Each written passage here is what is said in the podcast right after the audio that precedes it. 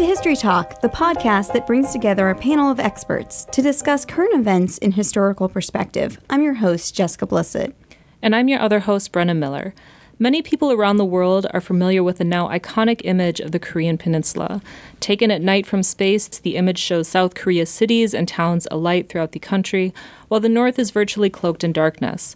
This image has become a symbol of the stark differences between the two countries' developments and outlooks, and the perception that many Americans have of the isolation, secretiveness, and hostility of the so called Hermit Kingdom.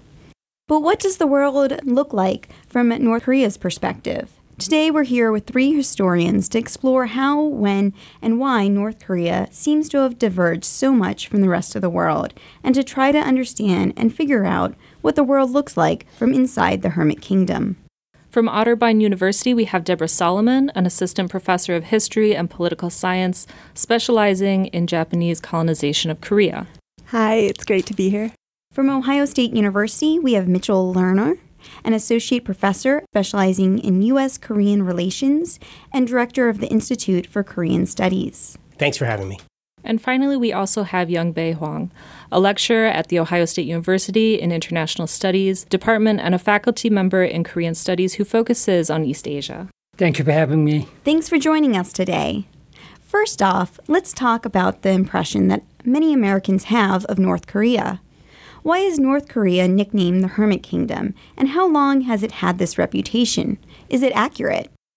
Well, actually, the nickname the Hermit Kingdom really predates the division of Korea along the 38th parallel in 1945. So that the first known instance of it being called the Hermit Kingdom is in a Western book that talked about it as Korea in general as a hermit kingdom in the early 1880s. Yeah, it's really actually, I think, kind of ironic. We have this image of North Korea as the Hermit Kingdom, and yet it, the name actually refers to Korea going back hundreds of years. And without going through Korean history, it's a name that's really born out of a, a number of invasions and, and wars in the 1500s and the 1600s, conflict they have with Japan, with the Manchus, that really um, along with some some nationalist values and a, a unique sort of um, Confucian heritage in the country, that really creates a, a nation that, that divides itself, that, that withdraws from the rest of the world, particularly as the West is starting to expand in East Asia in the 1800s. And the real irony is now that the country's been divided, we think of North Korea as the hermit kingdom rather than recognizing that this is part of the long historical tradition of the country itself.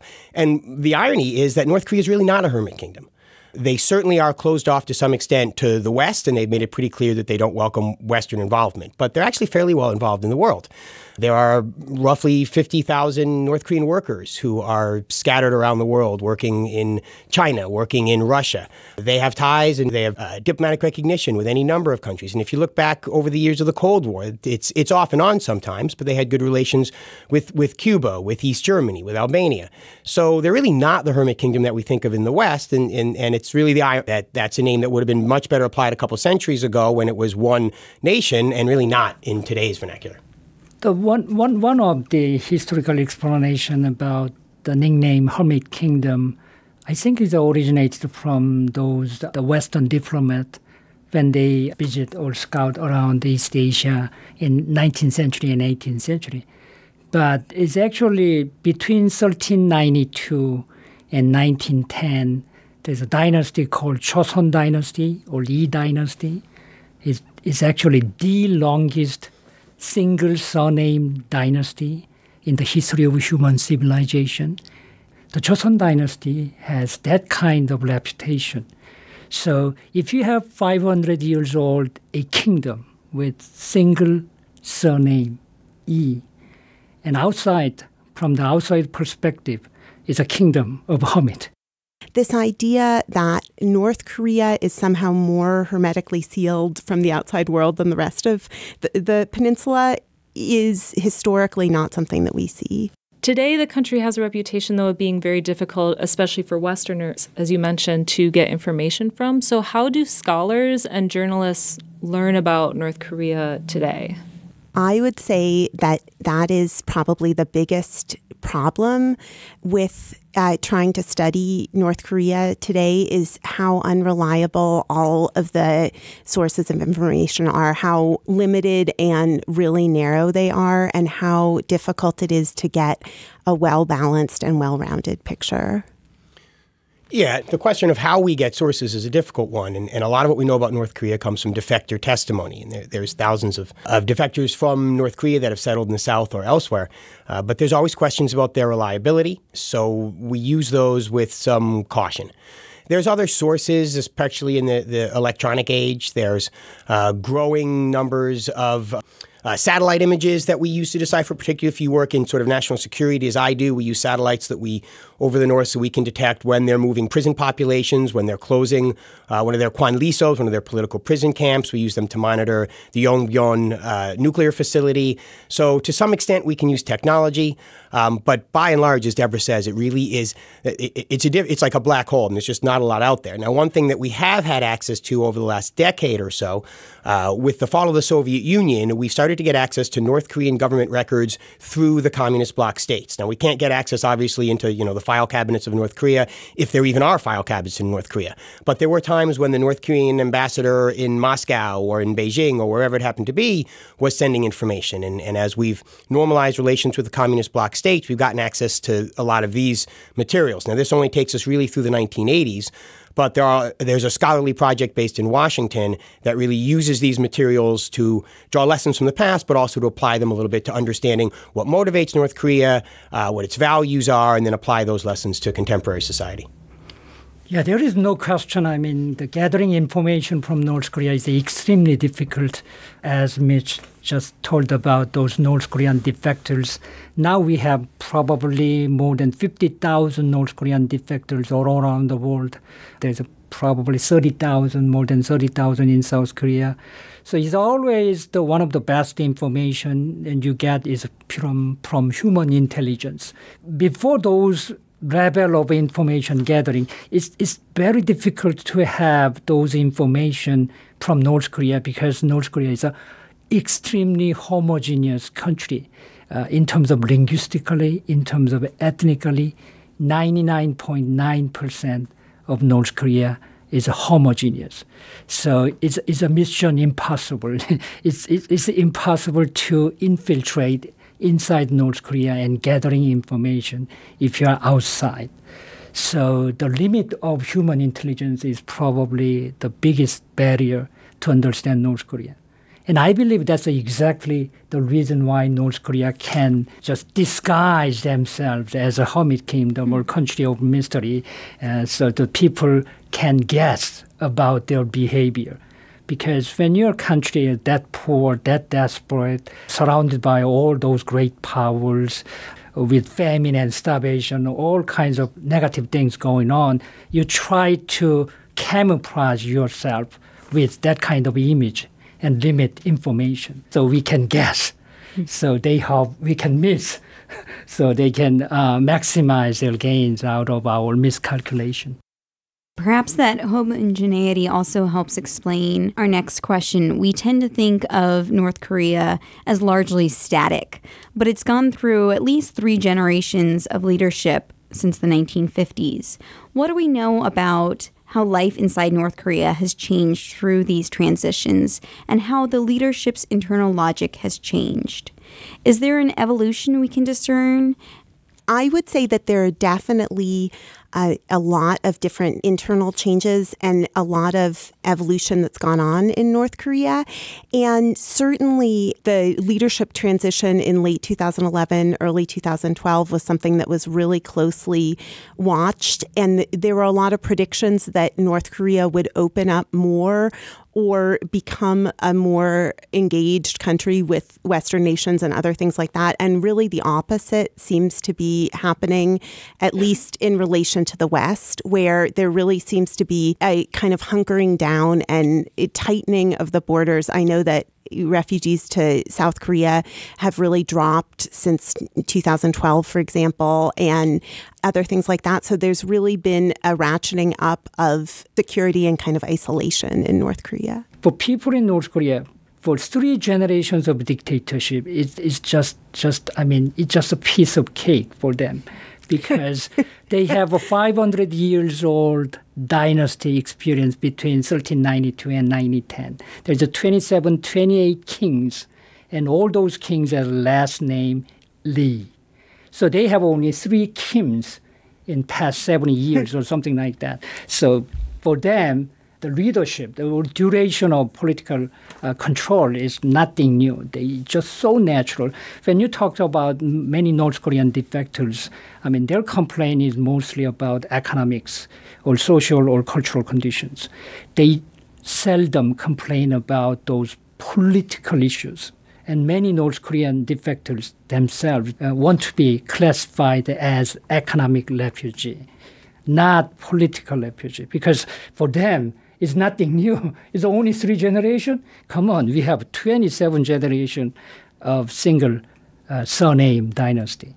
I, and I, I, generally agree with Deborah, but I, I, with, with a little bit of a qualification, and that is that I think this probably falls under the heading of uh, the more things change, the more they stay the same. There have been a, lot of superficial changes, and, and Deborah acknowledges that. And, and I know when, when Kim Jong Un came to power, and I was one of the people who was optimistic that maybe there would be changes going on. Instead, things uh, the, the, changes have been cosmetic, and the place remains pretty much a, a repressed police state, as she said. Now there are there's maybe one change that, that I think I've seen over the course of these three sort of tyrannical police states. And, and biggest one for me is that uh, Kim Il sung, the founder and, and the first president, I, f- I feel like looking back at the historical records, he had somewhat of an ideological hold on the people.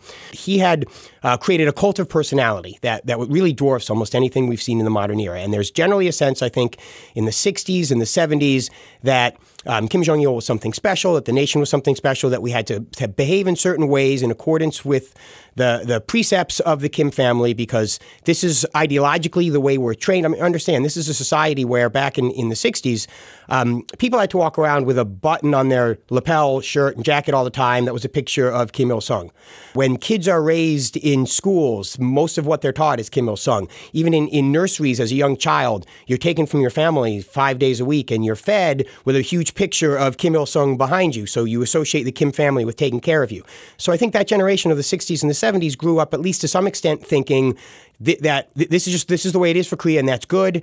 Uh, the Kim family is is wonderful and magnanimous. We have it better than most of the rest of the world, and there wasn't the same sort of information flowing in that there is today. Now I think it's a little bit more of just a blatant police state. The new Kim rules much more through overt fear and repression, and in some cases, sort of buying over the loyalty of the, the elites in Pyongyang. But there's much less, I think, of genuine buy in now than there was 50 years ago. Right. And again, the, the question of how you measure genuine buy in, I think it's a fascinating one. And it's really, really difficult to figure out if the only people that you have to talk about these things if your only sources of human information are either North Korean state media or uh, refugees from North Korea who have clearly made the decision for whatever reason to flee. And one thing that I think is really interesting about the refugee population is that they tend to be from the most marginalized parts of North Korea. And I've heard that something like 70% of them are female. It's a really something that it's often women in very poor regions that are escaping out of sheer desperation. And so they are, by their position in North Korea, the farthest away from the centers of political power. And on the one hand, they have really meaningful things to say about their experiences, eh, even as those are problematic. And on the other hand, those are obviously not normative representations of how North Koreans feel about what's going on inside the regime. To kind of continue on this idea of what it's like inside North Korea, so much of what we know, as you guys have mentioned, has been kind of from the outside looking in or from people on the margins of society who have kind of left. So, what do we know about Pyongyang's view of the rest of the world? Has this view changed over time, and what is its relationship, especially with its neighbors?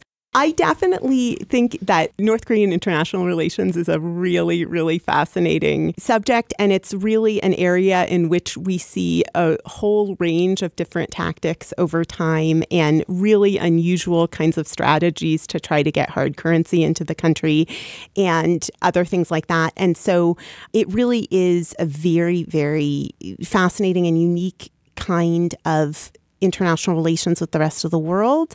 I just think the most interesting relationship, and here's an example of where history can maybe inform current policy in a way that it usually is not, that's relationship with China. Whenever there's a crisis in North Korea, our policymakers and our media tends to rush and say it's China's problem. China's got to control them. Um, and there's this image of, of China as being sort of the puppet master and North Korea is dependent on them and, and China can control them. And, and I, I don't think history supports that image.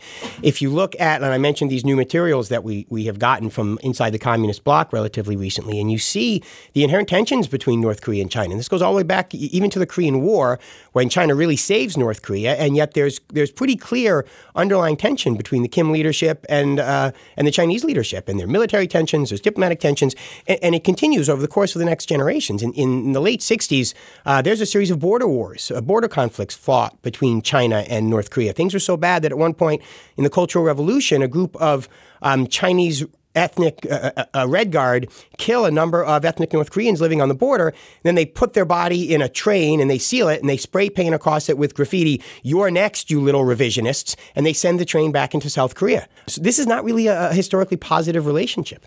So even today, we saw when the WikiLeaks documents came out, there's tension, there's rivalry. Sometimes I feel like China is just as frustrated with North Korea as the United States is. So the relationship there, I think, is one that is dramatically oversimplified. As for sort of the larger picture, I guess I feel like North Korea is really the ultimate example of, of realpolitik. They have been advancing their own self interest when they're a relatively weak and unstable country by exploiting rivalries and threatening their neighbors, and all in all, with absolutely no loyalty to anyone, no true relationship with anyone. They have played a, a weak hand brilliantly and have used foreign policy as a mechanism to keep the nation stable and keep the Kim family in power. I, th- I think it's uh, probably better to look at North Koreans' perspective toward the world I mean, North Koreans is something like they are wearing sunglasses. Uh, so currently, it's, I mean, in 21st century, after all the second uh, generation of their dictatorship, now is the third generation. It's, it's, I mean, they are wearing lens of transition. So it's something like, I mean, when you're inside the dark uh, interior uh, of the house, you can have very clear lens. So the North Korean regime clearly understand what's going on inside the North Korea. But when you're wearing the transitional lens and outside with bright under the bright sun, they need those shield so they can look at from their perspective to the world. And if you look at the North Koreans uh, as a communist regime, they, they may have laddish lens to look at the world. If they want to have some kind of opening of the market because they are so poor and desperate and they have no other chance to uh, re, uh, revitalize or rebuild their economy, they have to look at the different color of the lens. But it all depends on North Korean regime's leadership's perspective. If leadership see those clear picture inside the building, they can do but they definitely keep their transitional lens to the outside. So we cannot actually see what's going on inside because the dark shade of their glasses keeping to look into what's going on in North Korea because that sunglasses block the movements of their eyes. So we keep guessing. when they try to maximize our guessing, they are winning always uh, because panic because North Korea is so unpredictable it's difficult to develop our strategy while North Koreans just relax and developing their strategy and enjoy the uh, sunlight, bright sunlight. Yeah, I think Youngbae hits on, a, on an important point there, and that, that's the fact that I think the North Korean leadership really subordinates its foreign policy to its domestic policy. Um, in order to maintain power and stability, at least for the elites in Pyongyang, they will do anything. Um, and it's the nature of the, the, the, what we think of as their unpredictability. It's why sometimes they have close relationships with China, and other times they're blasting China. It's why they have the they, in the Cold War they had the same relationship with the Soviet Union. It's why sometimes there's outreach efforts to the south or to other nations, and and it's really all designed to, above all else, stabilize a, a regime that is clearly pretty despotic and, and really has no legitimate claim to power. And so this notion of sort of rallying the people behind the leadership, and whether that means to fight off a foreign threat or because because the leadership deserves it because they are better than certain some other regime or whatever it happens to be. It's foreign policy in the service of maintaining the leadership that currently exists. Right. And so I think if you look at some of the forces that are at work in North Korea, I think that there's definitely within the regime, they really thrive on isolation. It's the way that they've been able to maintain the level of control that they've maintained. But they also are really targeting a very specific part of the population because they really need the elite support in order for their regime to continue. And it's really only under this current mode of leadership that those elites could imagine retaining the high ranking position in government that they have. Whereas if there was any kind of significant regime change, those elites know that they would really lose access to power and things like that. So there's both this attempt to really limit and distort information that's coming in from the outside, but also a very targeted and uneven use of the internal population in order to gain support from the most critical people within North Korea. Most of the information that we have outside is then coming from people who are leaving and defecting, these kind of more marginal groups. And if then most of this foreign policy is in the service of these kinds of elite groups, then what do we know about how life might be different for different strata of people in society? Do we have any information about that? I think we definitely have significantly less than we do almost anywhere else that I know of. I mean, I often think I'm I'm watching what's happening in Cuba right now, for example, and I'm sort of thinking about how a previously isolated regime is going to transition into life after Fidel Castro's death. But I also can't even begin to compare the level of connections that Cuba had with the outside world even under Castro, with the kind of isolation that's gone on in North Korea. There certainly are sources of information, but I think that comparatively they are really, really limited. Uh, especially in relation to what we know about China, what we know about South Korea, what we know about Japan, it's just night and day. And while that's true, I think we can generalize a little bit, particularly with regard to that question of, of class strata. Uh, the Kim family has always, and certainly the current Kim, they have maintained power because they have a close relationship with political and military elites in Pyongyang.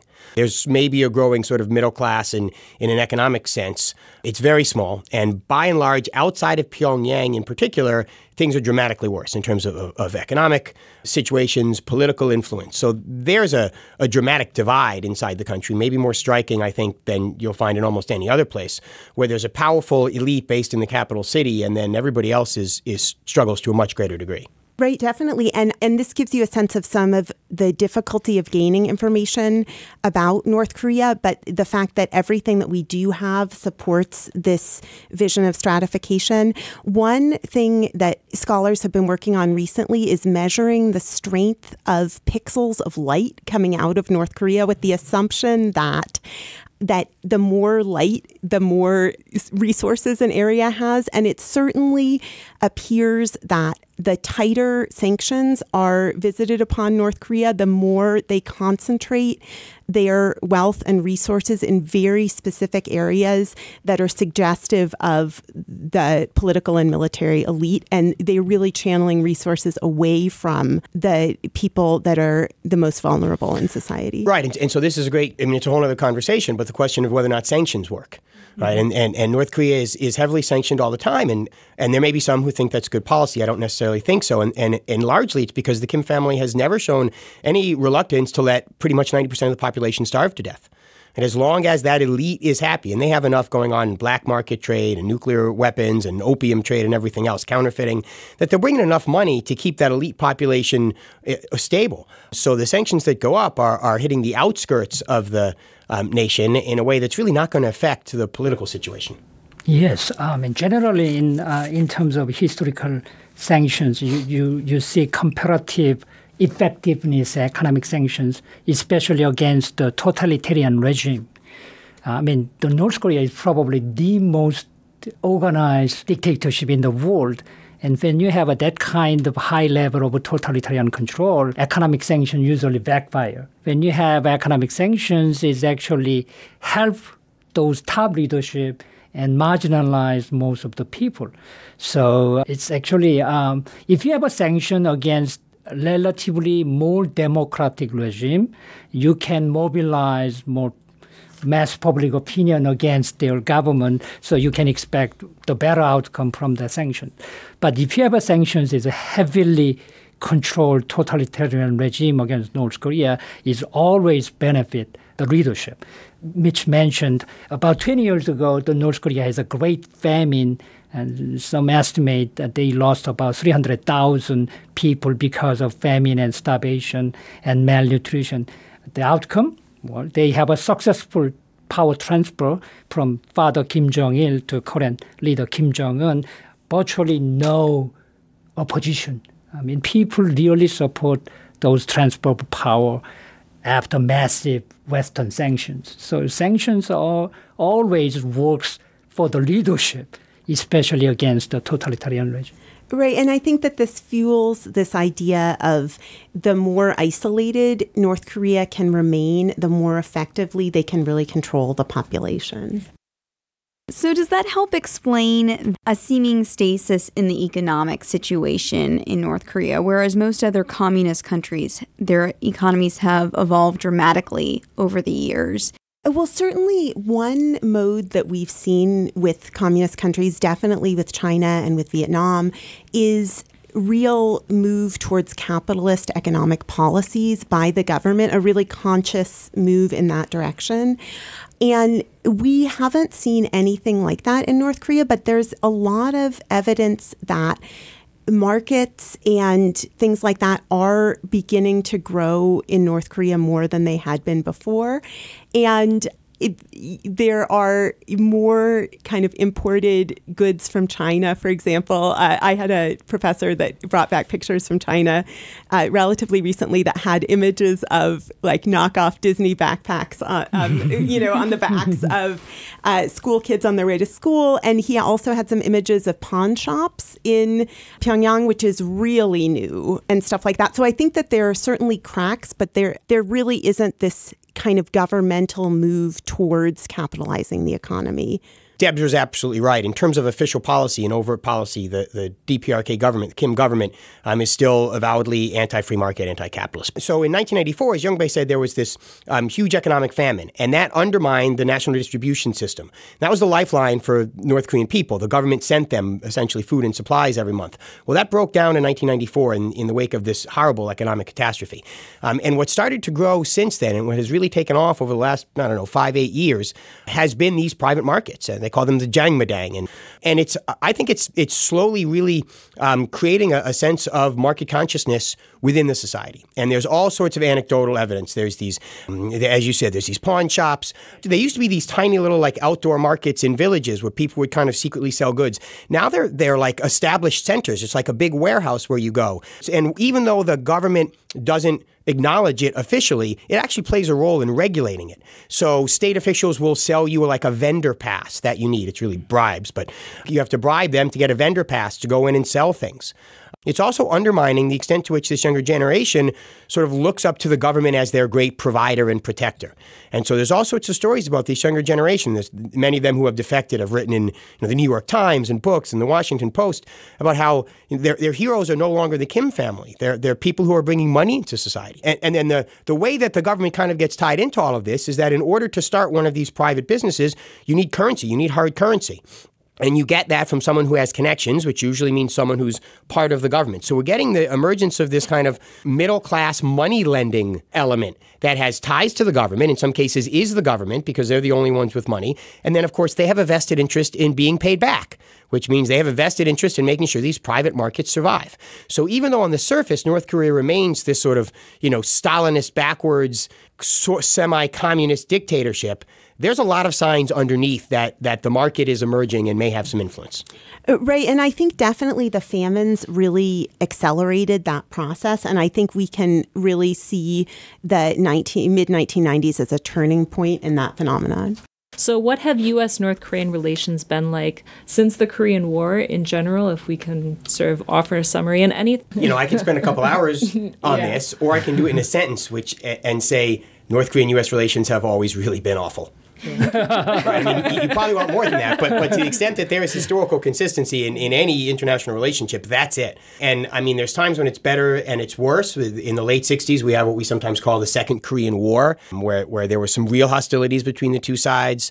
In 1994, in a case that most Americans don't know, we almost went to war with them again. The Clinton administration was literally hours from proving a military strike on the Yongbyon nuclear plant. Like I said earlier, the more things change, the more they stay the same. It's been a relationship that has been marked by hostility and rivalry and, and war in one case and lots of close to wars in the other. And, and I don't see any sign that things are changing in the immediate future and I, and without again going into too much detail about sort of internal motivation inside the North, I, I, think I would simply argue that the Kim family wants it that way, almost needs it to be that way, and it's the classic sort of communist dictator strategy, which is to dismiss your own shortcomings by pointing a finger of blame at the capitalist West.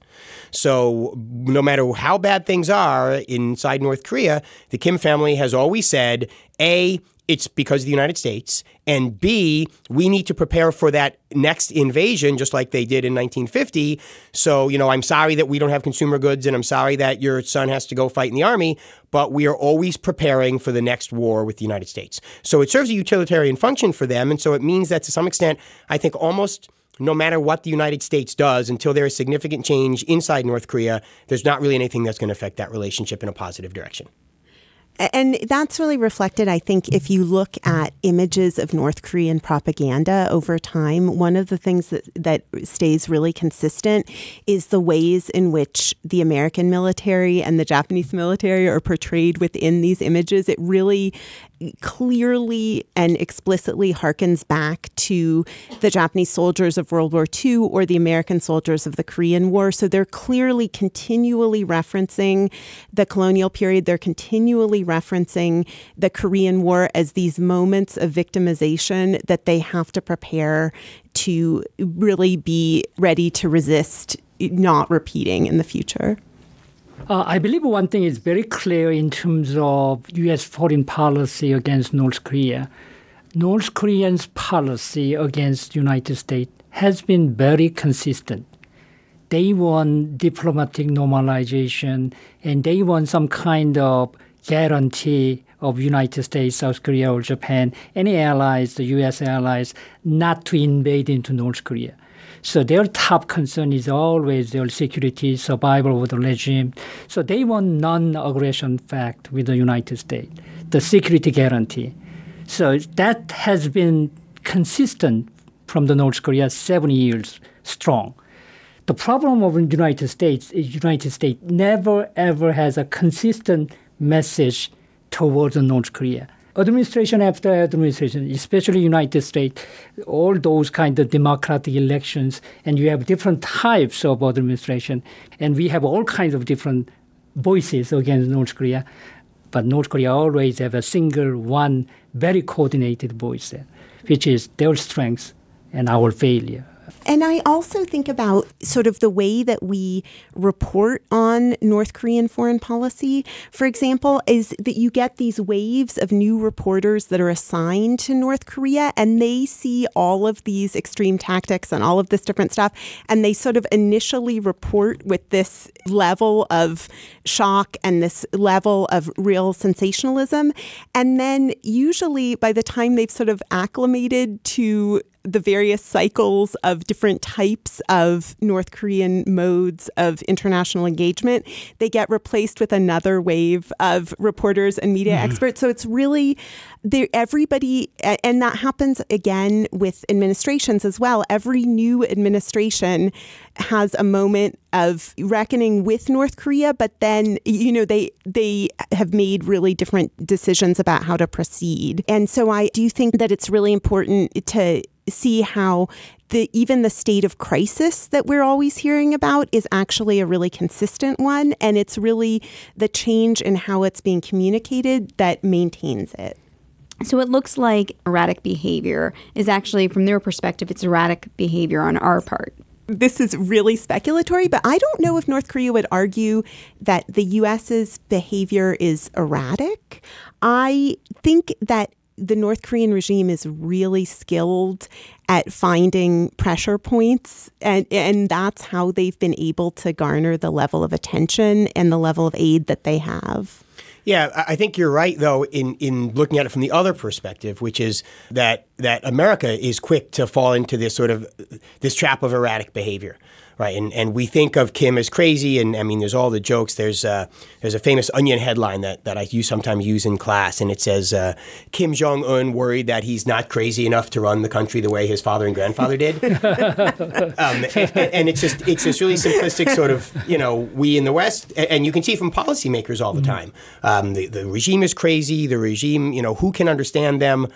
And the reality is, their message has been pretty consistent, and it's it's just the United States has a tendency to look at these dramatic, showy, the kind of things that, that Deborah's maybe referring to. You know, you, you take this really cursory, superficial look, and it can be um, unusual and unexpected, and the rhetoric is, you know, sea of fire, and we're going to attack and destroy, and and the whole work. Um, and it, you have to kind of go beneath that, and you see that there's actually some rationality to it, but you've got to move beyond the surface to make that connection.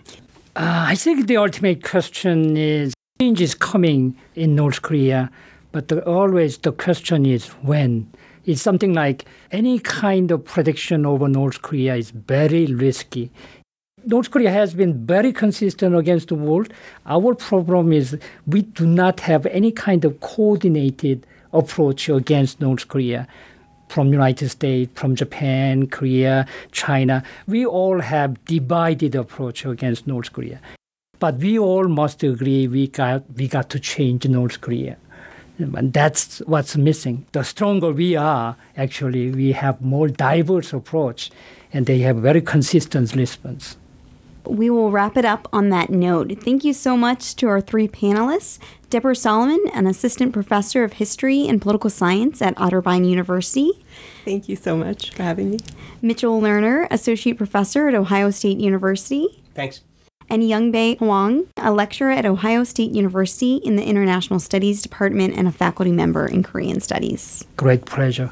Thanks, everyone.